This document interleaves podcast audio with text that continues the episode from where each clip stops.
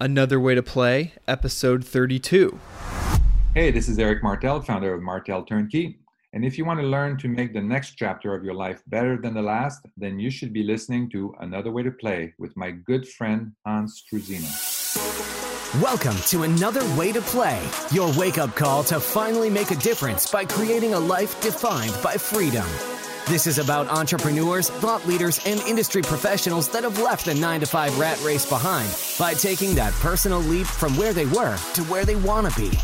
It's time to stop going through the motions, stop hitting the snooze button on your life, and get the insight and inspiration to make the next chapter of your life better than your last. This is Another Way to Play with your host, Hans Struzyna. This is Another Way to Play. I am your host, Hans Struzyna, and I believe that if you trade hours for dollars, you will never achieve true freedom in your life. Today's guest is Eric Martel. Uh, he's a friend of mine and a fellow real estate investor who started uh, as an IT consultant, um, but knew that selling hours for dollars uh, would never get him to the true financial freedom he was looking for. He tried a number of businesses, including catering, uh, low carb grocery store, even uh, creating a sauce company, um, which didn't get him where he wanted. He ended up not losing money, but didn't really make what he was looking for financially as well as a lifestyle ultimately he bounced in and out of real estate um, finally ended up in it with some of his children um, and has uh, through the process of identifying markets and, and looking for passive cash flow through rentals, um, built up a really profitable and successful uh, turnkey business, which we talk about in this episode, um, in four Midwest markets, uh, even though he lives here in the Bay Area. He has also started investing in some larger apartment syndications as well. Uh, during this conversation, we talk about uh, him being a self proclaimed starter. Since he was in the fourth grade, uh, he has been always trying to get into new and interesting projects, and uh, one of which uh, was writing a play uh, based on a book he read at that age. Um, he started a bunch of clubs in high school and then ended up making his first real estate investment with no money down in his second year of college. Uh, that led to a bunch of ups and downs, but he talks about uh, in his life not only constantly learning, but how he sees the risky move as the one uh, where you don't do anything. You you kind of play it safe and you stay on the sideline. For him, not moving forward is the most risky endeavor of all because of all the opportunity costs that you are going to pass up. So you're going to want to listen to Eric's story because he didn't find real estate investing till later in his career, uh, tried a lot of different things, and ultimately uh, just continued trying until he found the thing that he was really excited about. So let's get into the conversation with Eric. But before we do, remember, I would love to have a conversation with you. And uh, if you go down into the Calendly link in the show notes and get on the calendar with me so we can have a quick chat, get to know one another a little bit better. Um, and I can also learn a little bit about how to make this show even better and more valuable for you. So, uh, without any further ado, let's get into the conversation with my good friend Eric Martel. Eric, thank you so much for being a guest on the show today. I'm really glad to have you on. Yeah, my pleasure we've gone through a little bit of your bio here in the intro, um, but why don't you back up and build a little bit of context and, and kind of explain to us, you know, where you're coming from and, and how life started for you? Yeah.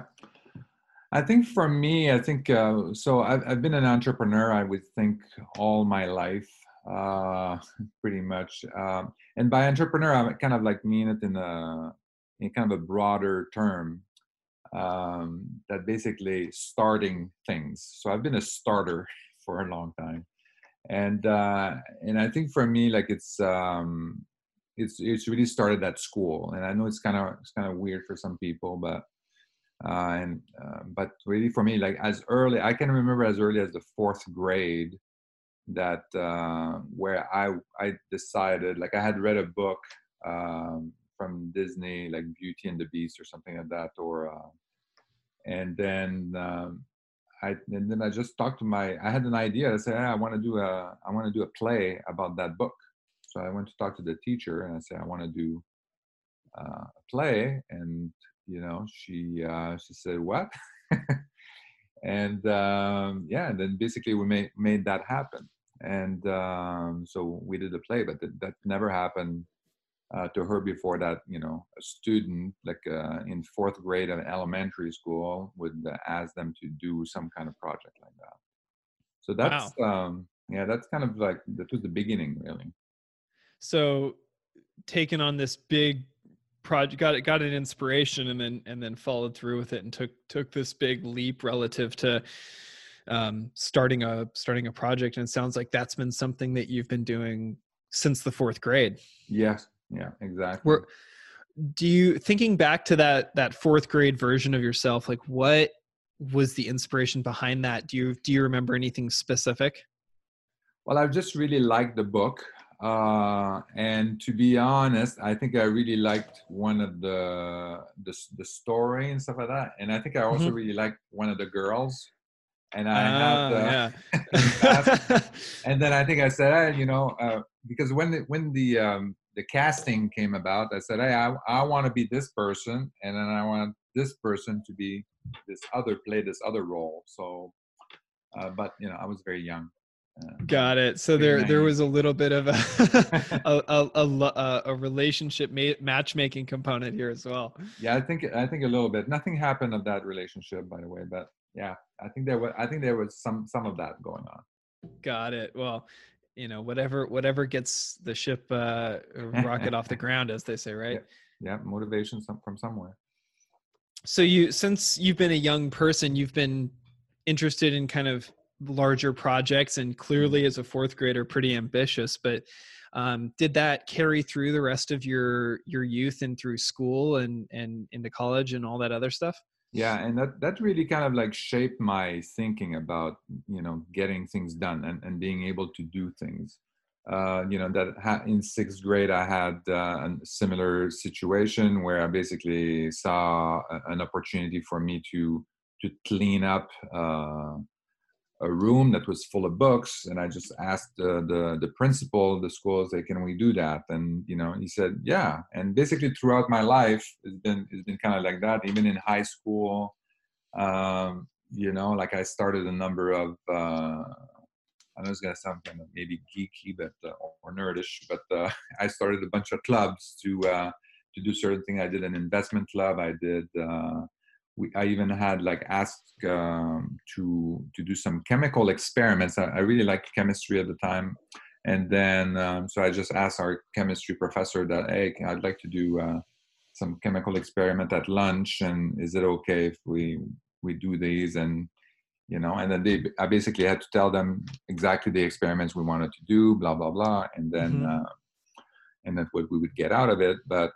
Yeah, I mean, nobody really ever said no um, to any of my project. Maybe I was just lucky in the um, the environment that I grew up in and the teachers that I had. That then I always felt very supportive in all all my ideas, and um, so that's why it's kind of built my my philosophy and kind of like how um, you know how i act on ideas that i have like i know that it can be done i just have to figure out how to do it and you know and i know that you know people are going to support me so that's kind of my mentality and my uh, what gives me the the drive to do things differently that's interesting that you've encountered such um, supportive uh, interactions and feedback with with mm-hmm. others because i was going to ask you like what was what was the first major project you undertook that then hit a big roadblock and then what did you do about it um, and maybe that didn't come till later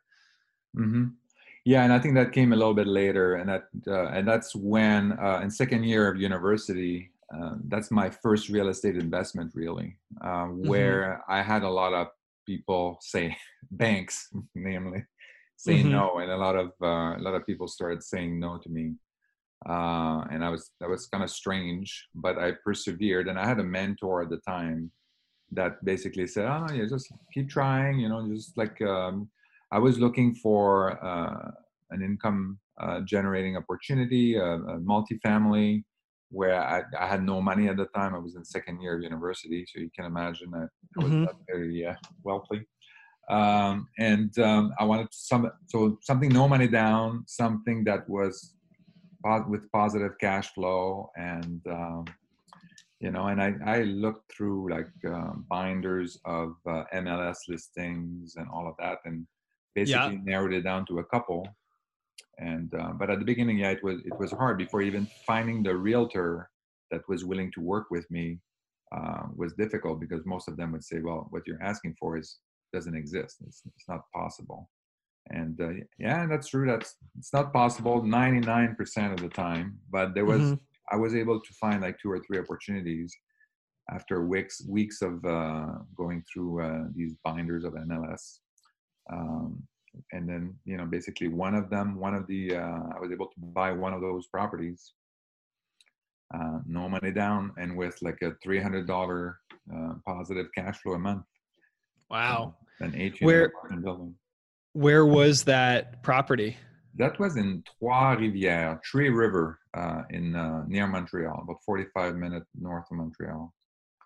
So it was outside of a major, out of the major city, and um, yeah. but it, like, I mean, may, maybe I'm so in, intrigued with the specifics of the deal because I'm in real estate, but I think some of the guests are like, wait a second, you're a uh, second year college student or third year college student, mm-hmm. no money, and you got this crazy idea to invest in some apartment buildings or some yeah. real estate units. Like, let's let's start there. Where did that idea come from? Well, there was a lot. There was a lot of things going on in uh, in the news about hey, buy you know real estate, no money down, and all of that. And I said, okay, well, you know, maybe this and that whole idea of doing real estate investment with if I I didn't have any money, so I, I thought, okay, maybe I can do something like that and make money that way. And um, yeah, so that's kind of how it got started. And I was looking at different rental properties, and really the the one that when I looked through, I looked at single family, I looked at multifamily, and all of that, and then really there was the one that um, that worked number wise uh, were like multifamilies, but about like uh, six to uh, to ten units that's the one that worked. And um, yeah, I ended up making an offer on that. And, but yeah. And so you you're thinking like, hey, I'm I'm hey, I'm someone who has no money, and maybe I can get into real estate to to produce some positive cash flow, and boom, that's sort of how it started for you. Nothing more romantic than that. Well, there was a drive. I mean, there's, I'm an entrepreneur, so there was a drive to do to do a business to to generate some income for myself, uh, and then um, you know, just uh, I, I like that. I, that's what I want to do. I want to. I always wanted to do um, at a very young age to to do a business, and um, yeah. so that's okay. For me, that's the business that I can do. I can get started right now, and I had. Uh, I was introduced to a, a mentor at that time. So mm-hmm. that was a real estate investor, and um, you know he was um, he was great, and he basically showed me uh, the ropes and showed me what to look for and all of that. So that that also inspired me to kind of to uh, and or directed me to what would work and why why real estate investment was a was a great investment compared to other ones and that's I'm sure that uh, that helped kind of like solidify where I totally. To so at that moment, you're a college kid. You own this multifamily building outside of Montreal. Mm-hmm. Um, it's positively cash flowing, and I'm imagining you're feeling pretty good at that moment. Uh, talk us through talk us through that and like how how that if it did kind of alter your trajectory. Yeah, so that uh, that was really great and empowering because I said, okay, well, this is something that I I did uh, by myself pretty much, and I was able to buy this huge piece of property. Eight units for me was pretty big. And then uh, I thought, okay, well, this is this is great, and um, that really kind of inspired me to kind of look look for more things and, and look for more uh, more ideas. But it was kind of it was not just it was not just great news because uh, mm-hmm. one of the things that uh, that I didn't do is uh, I didn't have property management, so I became the property manager for that for that property, and that basically um, kind of um, how diluted my enthusiasm. Mhm, mhm. um, you know, and uh, basically I had to go there like the weekends and then fix windows and fix doors and do plumbings or, you know, um, so again, I didn't have that much money. I was relying on that three hundred dollars a month to come in, and um, uh, you know, if I had to go and buy like a, or hire like a plumber to fix things and stuff like that, then my cash flow would be zero at that point. So Yep.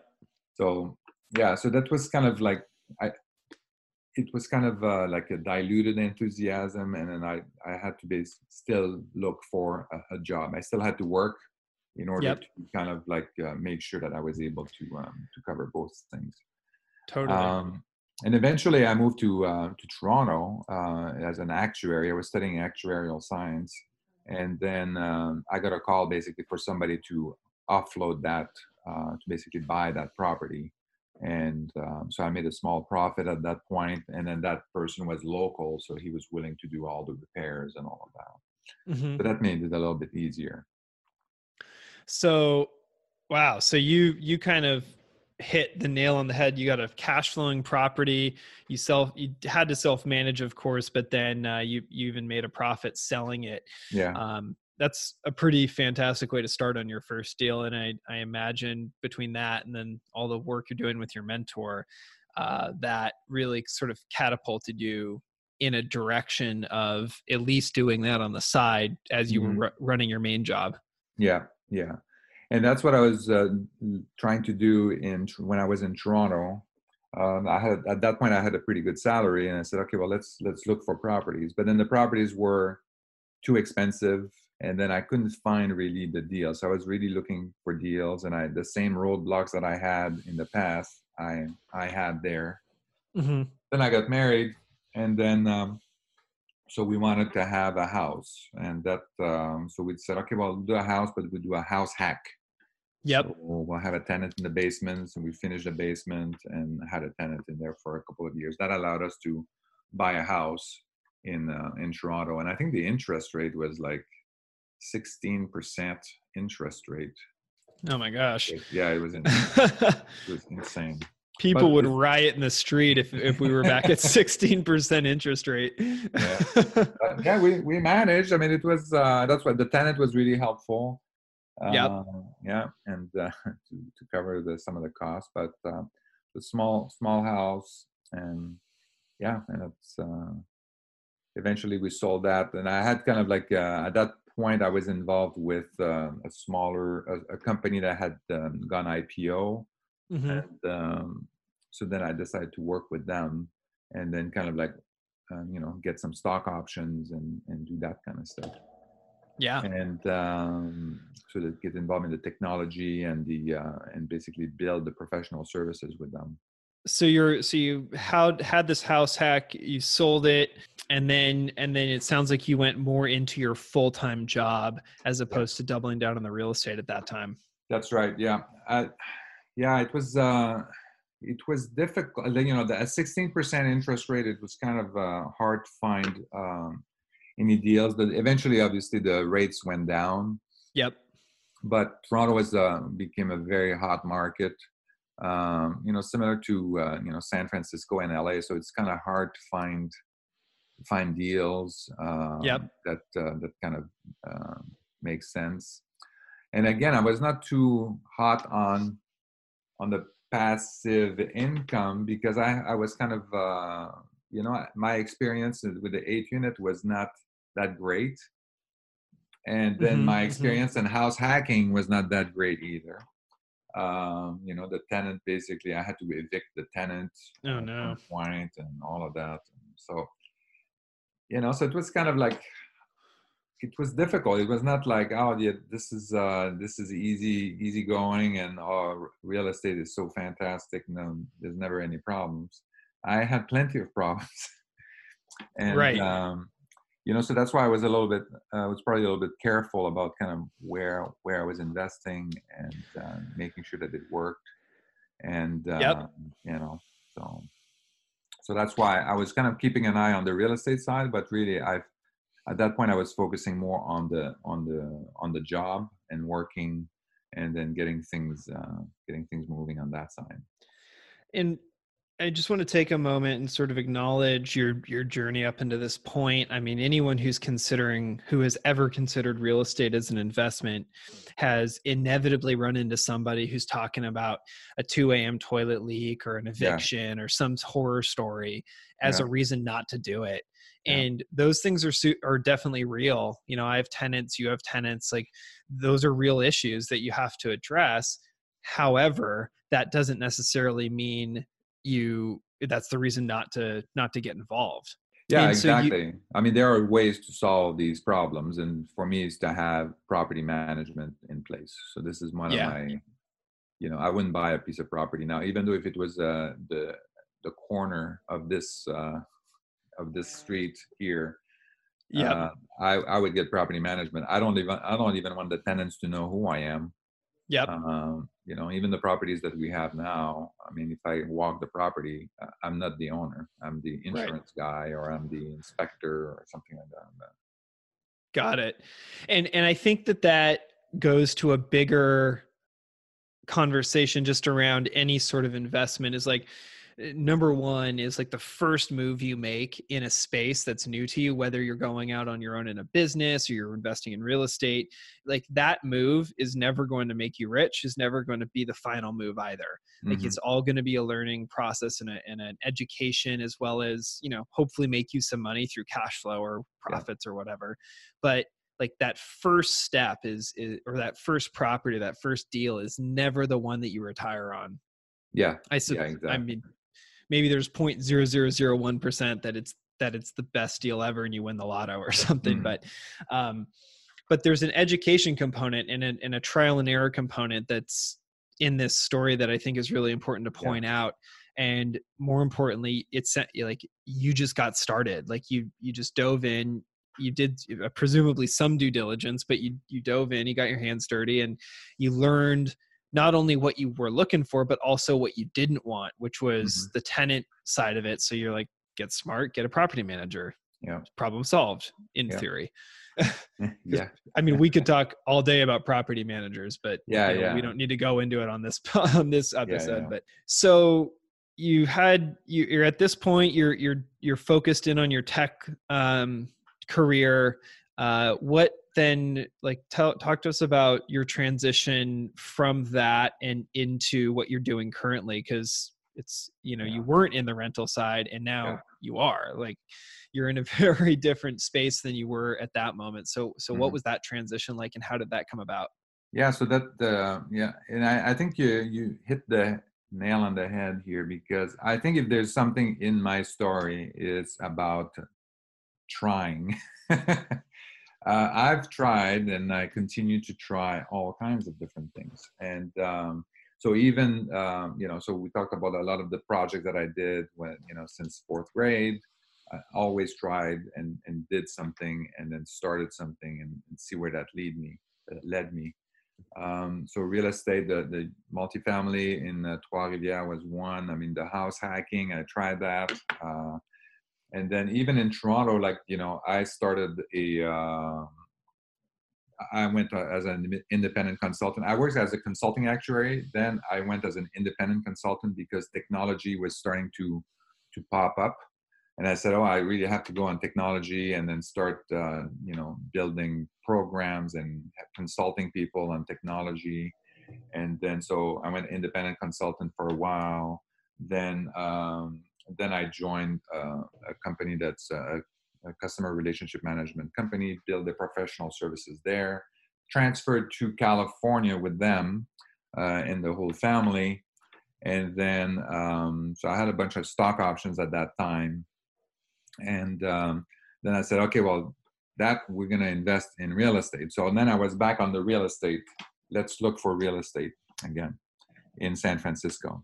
Mm-hmm and um, and there was a couple of things there too. Like like I had I had money in stock options, but I didn't want to uh, like I didn't want to just take it out. I had I was new to the uh, American tax system, and I was afraid of what would happen. And I, I we arrived here in 2000, so um, so I was looking for a way to invest that money in real estate and I talked to realtors, I talked to real estate investor and all of that, and they were telling me, "Oh yeah, you have to go to uh, you know Fresno, or you have to go here, or you have to go out in order to find properties that are cash flowing and that have a good return." And um, and then I had I still had in my mind when it said Fresno or outside of the Bay Area, I still had in my mind my Trois Rivières experience, my eight unit yeah. property management and i say oh i don't want to do that again. I don't want to have to drive three hours um, you know to, to, fix a toilet or uh, you know or having to call a plumber to go there and you know do all that. So i didn't i didn't want to do that.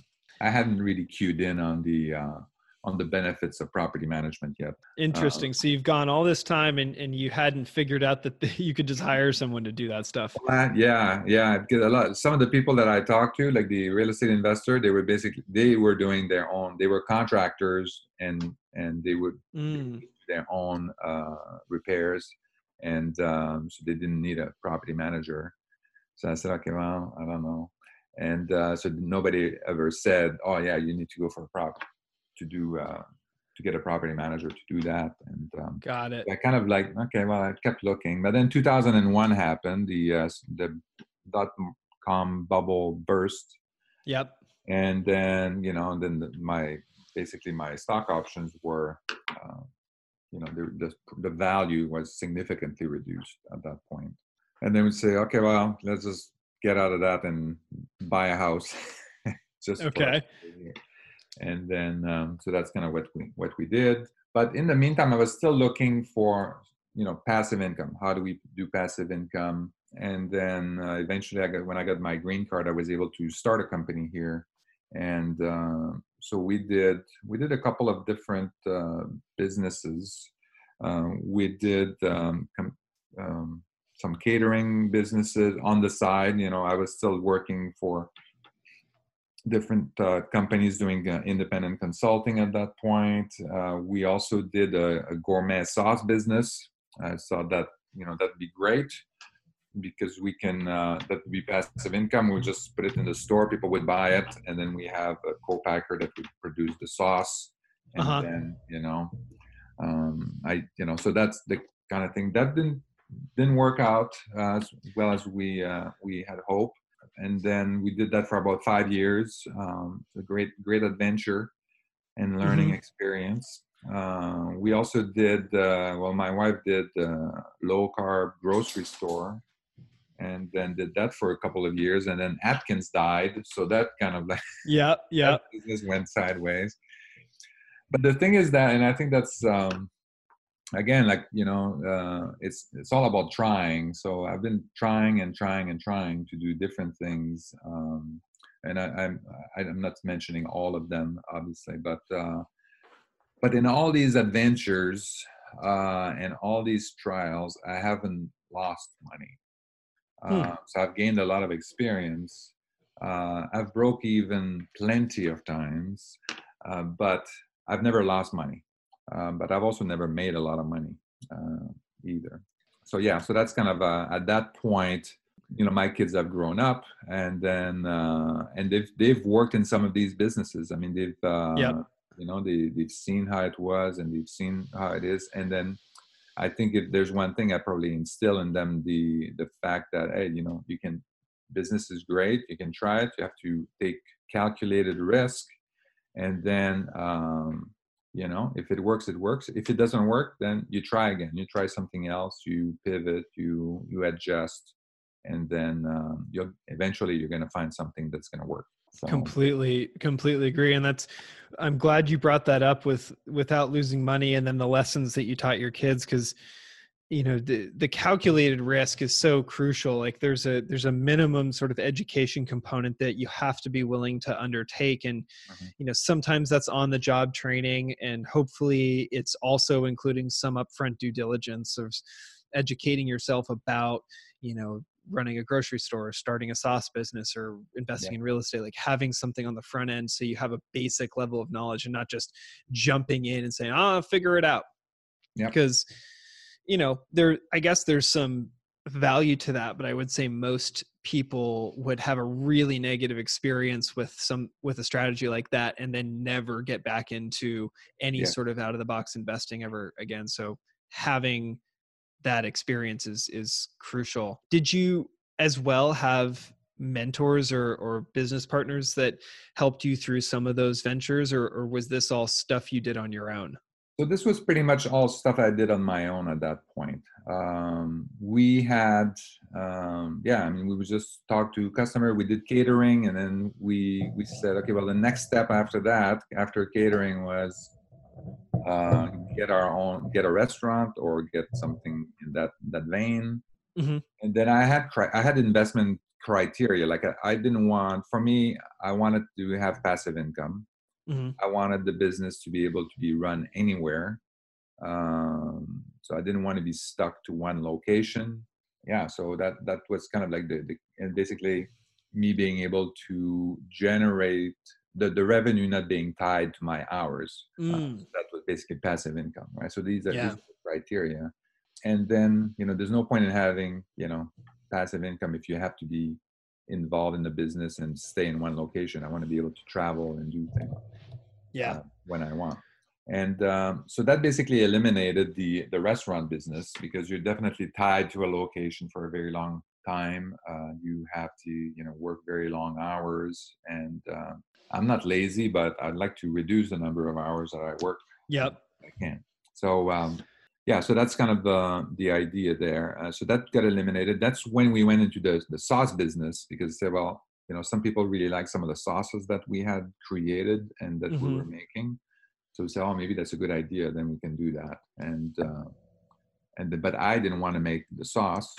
That's why I hired a co-packer and then worked with them on how to how to uh, produce the sauce Mhm. and um, blah blah blah. And the idea was that hey, we could travel anywhere in the world, and then you know being able to generate orders, having truck deliver and distributor um, distribute the sauce to different stores and all of that. So, yeah so that was the idea there. But um, and I think that uh, in terms of going back to risk, I think I think there's an inherent risk also in just not doing anything, and I think people are Mm. are um, are kind of like ignoring that. Like if you have a job that doesn't have um, a good defined benefit retirement plan, and then you don't have that much money saved up, and then you don't have uh, uh, you know how are you planning to retire and how are you you know what if you get sick or what if something happens? How are you going to generate uh, have the revenue that you need to to survive and not be a burden to other people?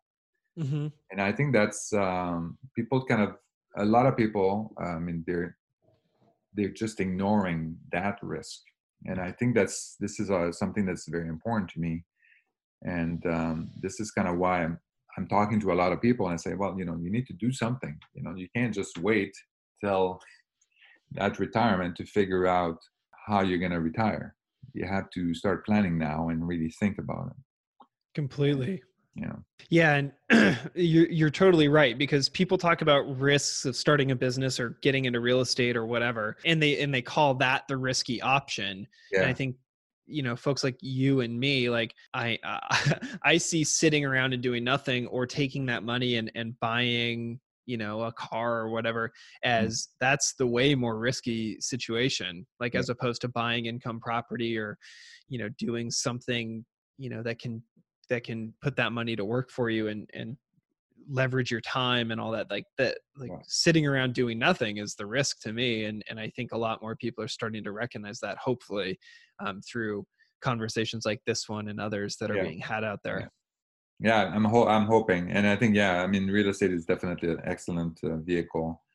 Uh, but yeah so eventually uh, one of my son as they're growing up and um, came to me and he said oh, he was re- he was interested in doing real estate i said oh do you want to be a realtor in the bay area and stuff like that and he said no i want to do real estate investment and he had seen one of those things on tv um, or on the radio about some kind of seminar and all that and hmm I said, and then I was kind of like, I said, all right, there we go again. We're gonna go, gonna go back to real estate now, and um, so it was kind of funny. So I went, I went with him to uh, the uh, the, that first uh, seminar webinar seminar yeah.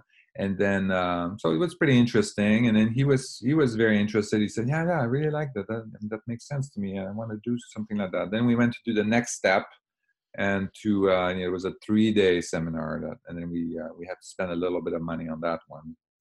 And then um, so he, he, was still you know very happy and you know he still wanted to do that. And i thought okay well um, and he was studying like real estate at uh, at the community college here college of san mateo and uh, mm-hmm. so i said okay so then we spend the the big bucks so i said well you know this is like this is your college fund now. If you're spending that kind of money on uh, on this uh, on this training on this package, then you know this is this is going to be it. You're going to have to make it work. And um, yeah, so that's he spent. We spent a lot of time on that. He spent a lot of time on that, getting all all the training and all of that.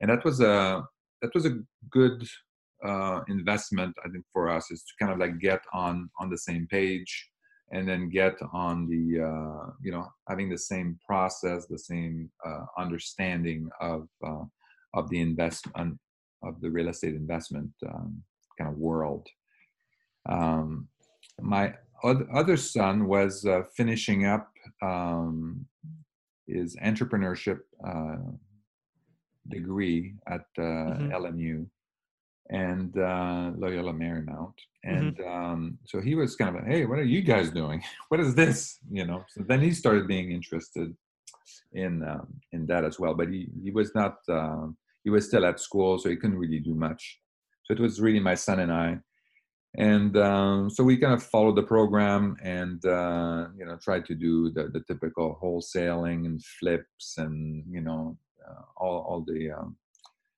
and again you know this is kind of like what had uh, my, my training so far had been about trying and pivoting yep. and adjusting. And uh, this was no different. So i mean we try uh, wholesaling. We uh, you know and did all kinds of spent tons of money on uh, direct marketing campaign and you know getting some a few phone calls and mm-hmm. you know that were really not the right things and you know trying to do some flips and all of that and and we realized that the market was uh, was pretty hot and it was very hard to get a deal. Uh, everybody was pretty much on the uh, you know uh, if there was no uh, secret deals to be had. You know everybody knew about it, and even somebody that um, wanted to sell their house, uh, they knew that the market was was hot, so they they right. wouldn't go and go for a bargain uh, bargain price when they know that they could they could get it they could get like a 20 offers on their house. Yep. So um so yeah so we kind of like then we start start to adjust. We say well you know our returns are not that good because of the holding cost because we don't have a, a realtor because we don't have contractors. And so we kind of uh, tried to build a team with, that would kind of like make all benefit as a team and then we would find the deal we would organize certain things and all of that and then a contractor would come in and all of that. And mm-hmm. uh, basically as a team we would make uh, everybody would be compensated somehow.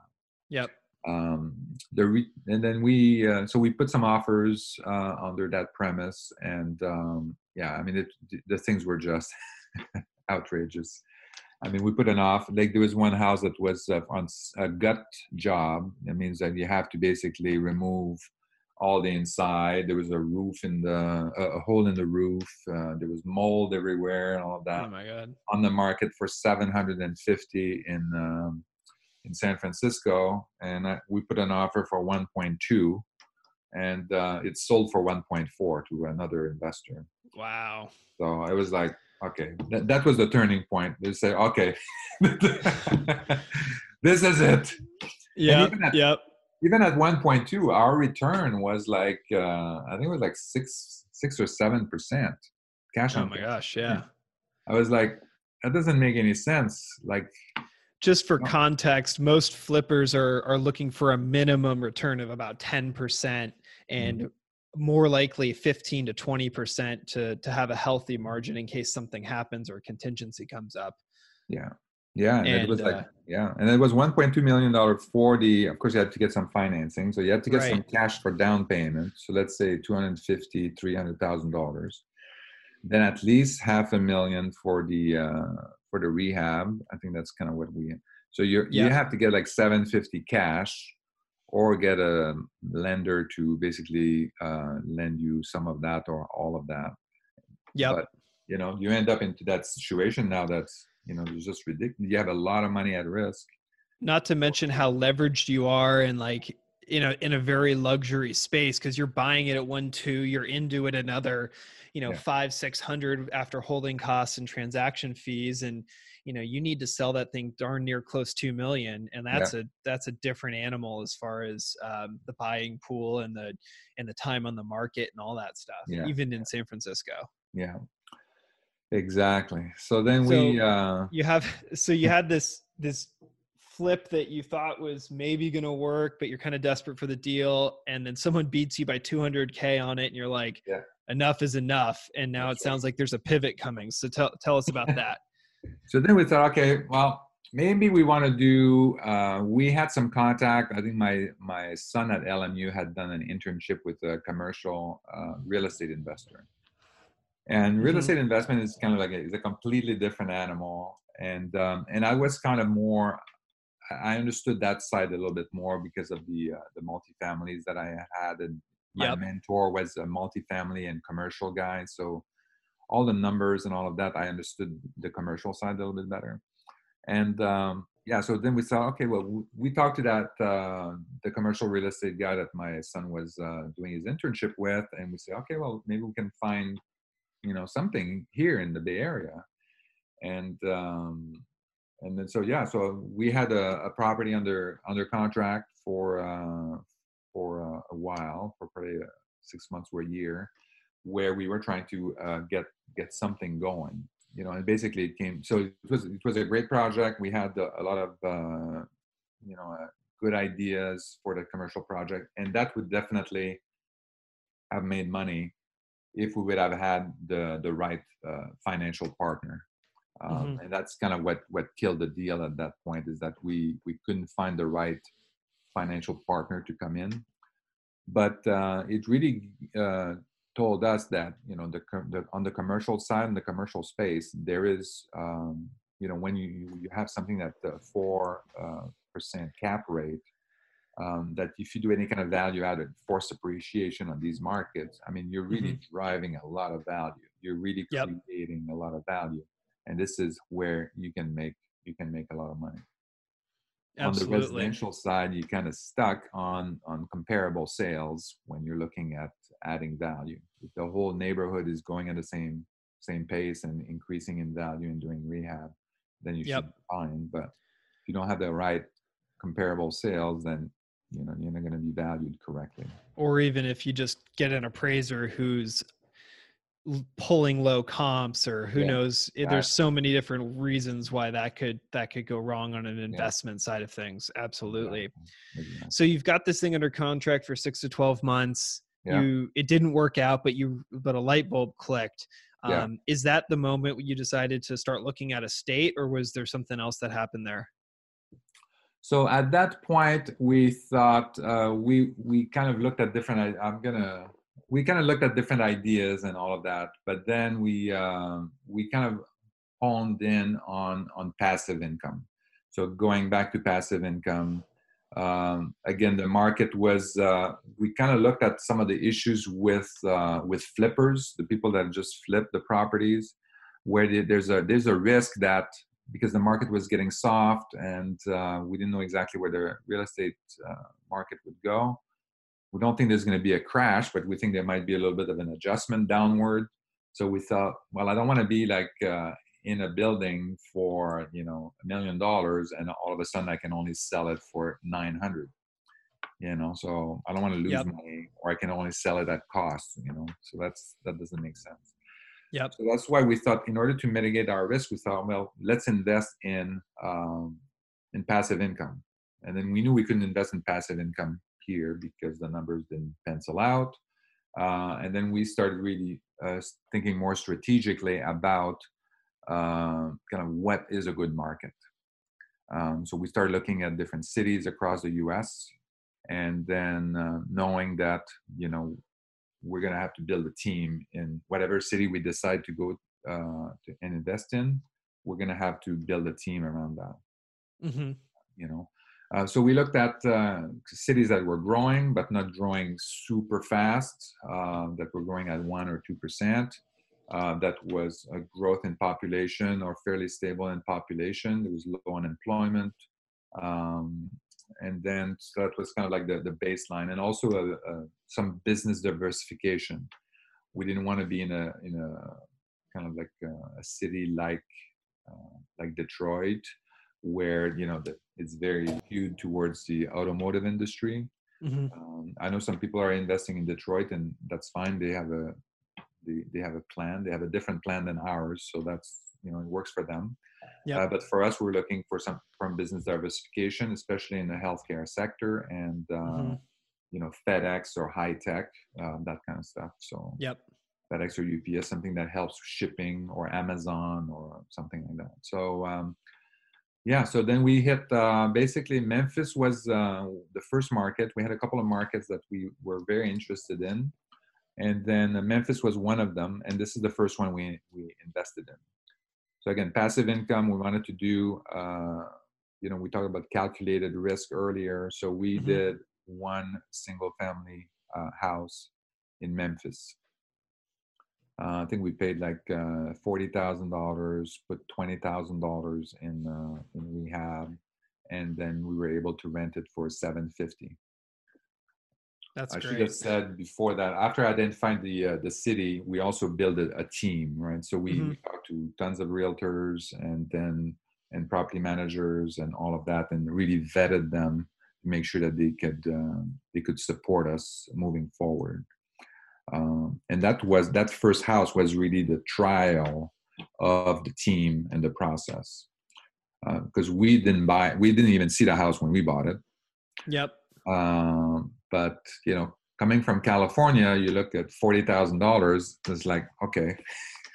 If, everything, yeah. if things go wrong okay well I, i've lost $40000 or i've lost $60000 so the, right. uh, well especially if it's it's cash flowing at you know 1% at the 1% rule or more. And you know for those of you who don't know you know whatever the rent is um, if it's 1% of the total purchase price plus the rehab costs you're you're at that 1% rule. And that's kind of a rule of thumb that a lot of cash flow investors use. And uh-huh. you're hitting at least that um, yeah. depending on you know in, in that situation. So it's like worst case scenario, you you break even or you have a pretty decent rental um, that's covering itself at a minimum. Yeah, exactly. So so that was really the first uh, the first test that we did, and uh, that went very very well. Um, I mean, these are the things that you know we wouldn't have been able to do like you know 10 years or even 20 years down uh, like even 10 years like when we arrived here like in 2000 yeah it was the digital signature didn't happen. There was mm-hmm. uh, you know the the camera phone and all of that. It was it was i think it was there but it was not to the extent that it is today. So totally. now we're able to you know text and uh, send pictures and videos of the walkthrough of a property and all of that digital signature all the mm-hmm. electronic payment methods and all of that um, so yeah, so yeah, go ahead.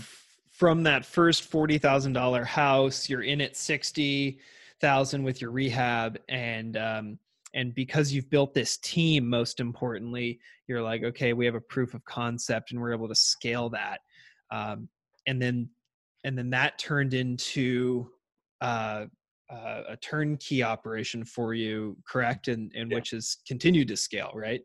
Yep, exactly yeah so like in 20 years uh, like when we arrived in uh, california i mean we you know we didn't even look at out of state but now because of what what was going on we were able to actually entertain out of state opportunities without mm-hmm. having to fly there.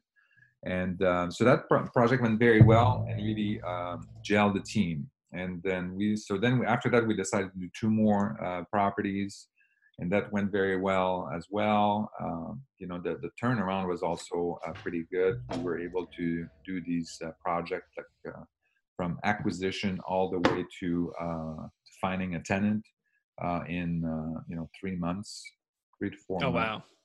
So that was that was pretty quick. Then we did a refinance. Um, so that's kind of where I had some uh, some issues because I had like some weird. I don't have like a straight W two uh, income. I was doing like a lot of consulting and all of that, Right. and and uh, so yeah. So the the banks don't they don't really they didn't really like my uh, my uh, my income statement or my Yep. W. I didn't have W twos. They didn't like my uh, IRS. Uh, you know, so they there's a lot of things they didn't like. So we had a problem.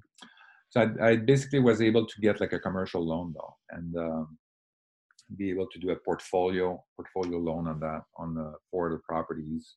Mhm. Uh, we still have these four properties today, but um, then after that, that's kind of. Uh, but because I was unable to get like uh, like loans, then I said, well, I need to get. We need to get.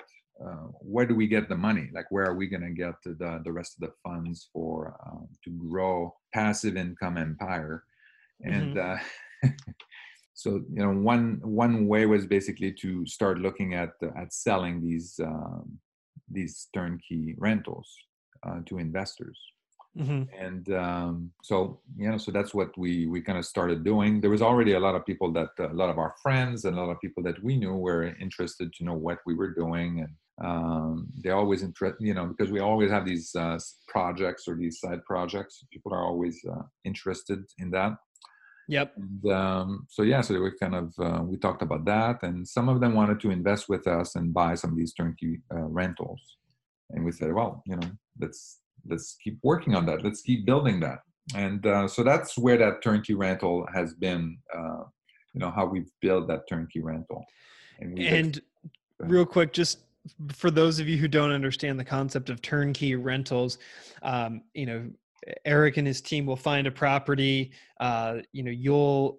Uh, so, I guess the model can be different, but generally speaking, either they'll buy it, fix it up, and sell it to you, um, and then manage it and put a tenant in place, or you'll buy it with them and then they'll fix it up, put a tenant in place, manage it. Like there's a couple of different ways to kind Mhm. of accomplish this, but it's it's basically taking advantage of the team that they've put in place and the process and the contractors and the property managers and all that stuff to your benefit and you and you take advantage of buying a, a, a fixed up rental property that's that's got cash flow on it Yep, exactly. So for us, our model is really that we we buy the distressed properties, we rehab them, rent them out, and then we sell them to turnkey uh, investors. So when the turnkey investor buys the property, they they own the property. After that, we refer them to our uh, a property management company. Um, that's a, a third party party management company. It's the same one that we use for our own uh, properties. Mhm. Uh, but when they buy that property, it, there's a tenant in place with a brand brand new lease uh, on um, on their hands, so they know it's cash flowing. They know how much it is, and um, and the other thing too that we do that not many uh, turnkey uh, providers do is that when uh, we sell a property, typically our investors they're going to go and uh, and get a loan from a bank. So we refer them to a, a bank that we work with uh, on a regular basis. There's an appraisal that uh, that the bank uh, does. Uh, if the uh, the value of the property or the purchase price of the property does is uh, higher than the appraisal price, Mhm. uh, then we would often reduce the price to um, to match the appraisal value. Uh, So that's something that we do, uh, and not many people, not many turnkey providers do that. Uh, Yeah. Typically, they would ask you to dish out some more money, but then that affects your returns. That affects your, you know, your cash on cash returns and all of that. totally So, yeah. So we feel that the turnkey, as a turnkey provider, I mean, we're the expert in that market. We should know what the value of uh, of the property is um, when we sell it to you. So, absolutely Every once in a while, you go, you get a bad appraiser though. So that's, Yep. You know, we'll talk about that. yeah. Well that's a, an- a, a great you know show of good faith and a great value add to somebody to know that you know you're just as a business practice Mhm. got their back and you're and you're looking out for for their bottom line just like you're looking out for theirs or yours i mean. Well, because really, I mean, we're not selling we're not selling a house. I mean, we're selling a cash flow, a stream of a stream of income, right? So when the uh, that's how we see it. Um, so when we're saying that you you know you're going to make 15% cash on cash return um, after financing, so this is kind of you know we want to hit that number, and Yep. uh, if we ask you to put more money in, and the price is higher, then we're we're not selling you the same the same product or the same investment. Eric, this is, I mean, this is really great. You've had a, an unbelievable journey to get to this point, and I love all the ups and downs that you've shared with us so far. I know you are a busy person and want to respect your time. So, with that, I'm going to um, transition us to the last section of the show here, um, get a little bit more information about you and in, in the Focus Five, which is the same five questions I ask everyone on every show. I'm Mhm. definitely excited to hear your answers. Are you ready? Okay.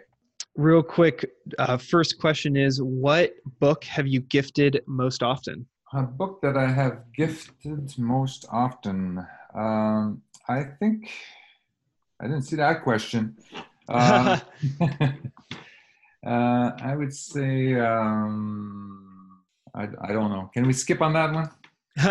Abs- not a problem um, if you could get uh, an hour of somebody's time past or present live or dead and ask as many questions as you wanted who would that person be and why I would think uh, I, really like uh, Warren Buffett. I think Berkshire Hathaway um, CEO. Even though he is, uh, he looks like he's on the on the stock market and stock market investment. I think he's he's really buying like businesses and stuff like that. And I think he, he Mhm. started from uh, you know nothing and then build this uh, this mega empire. So and and I think he's a he's a pretty cool guy and he has a good sense of humor that helps.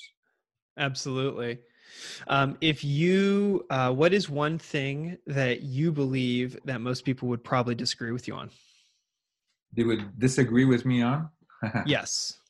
Uh, well, I think I would say okay. Well, one. So I sold my uh, my primary residence last year in order to get act, the equity out and invest in rental property, and I'm Mhm. currently renting my house. Mm. I think people. I still get uh, messages from people that say that I, I am crazy, that I should not talk about that and not tell anybody that because uh, Yeah. I I totally get you. You you've taken um yeah, I mean your commitment to your, you know, you want to be location independent and have the the passive income, but that is you're living it in that way. So that's that's awesome. Um talk to us about your morning routine. Like how do you start your day? Uh, so I start my day normally with yoga. So that's uh, have yoga, and uh, so that kind of helps me kind of uh, focus and uh, get get me grounded. Mhm. then I have my coffee. Then I look at my emails, and uh, that's kind of how I start my day. So I go through my, all my emails, and then you know, of course, they get get interrupted with things that are in my uh, in my calendar. But that's basically how I uh, I run my day. Fantastic. And if if the audience is interested in hearing more about um, the markets you're in outside of Memphis, because you're in four different markets, and, and learning more about the turnkey uh, model that you've put together or potentially investing with you, where is the best place they can find you online? Uh, Martel Turnkey. Uh, so you can also email me, but martelturnkey.com is uh, is our website. So that's the um, best place to reach me. Uh, and my email is eric at martelturnkey.com.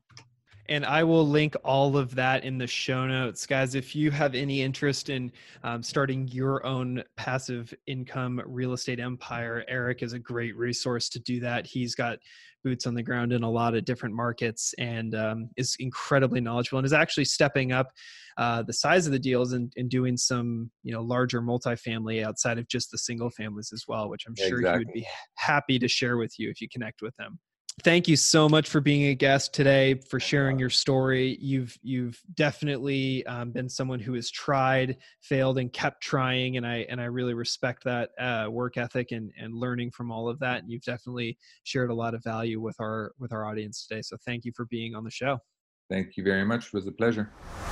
And that wraps it up for today's episode. I hope you guys really enjoyed that conversation with Eric. Uh, I know I sure did. And as you can see, success is not always linear. And I think his story is a great example of someone who's uh, constantly pursuing something he's looking for, uh, not quite finding it, pivoting, refocusing, and then ultimately staying on the course because he knew that's where he wanted to go. If you want to connect with him or learn more about his turnkey business, uh, martelturnkey.com. It's down in the show notes, so go find him down there. He's also on LinkedIn under Eric Martel. Um, easy to find there. While you're down in the show notes, why don't you take a look for my Calendly link, uh, grab a spot on my calendar so that we can have a conversation, get to know one another a little bit better, and uh, hopefully I can learn a little bit about what is resonating with you in this podcast, how I can make it a better uh, situation and a better uh, learning experience, and and find out what questions I can should continue to ask and add into the conversations and what have you. So, uh, look forward to having a conversation with you in the very near future. And until then, this is Hans Struzyna, host of Another Way to Play, signing off. And remember to make every chapter better than the last. Thanks for joining in for this episode of Another Way to Play, making the next chapter of your life better than your last. For more insights and inspiration to help you make that personal leap, be sure to engage with Hans on social media and get your questions answered right here on the show. Reach out to Hans at Chief SNAH on Instagram, and we'll catch you on the next episode of Another Way to Play. Thank you.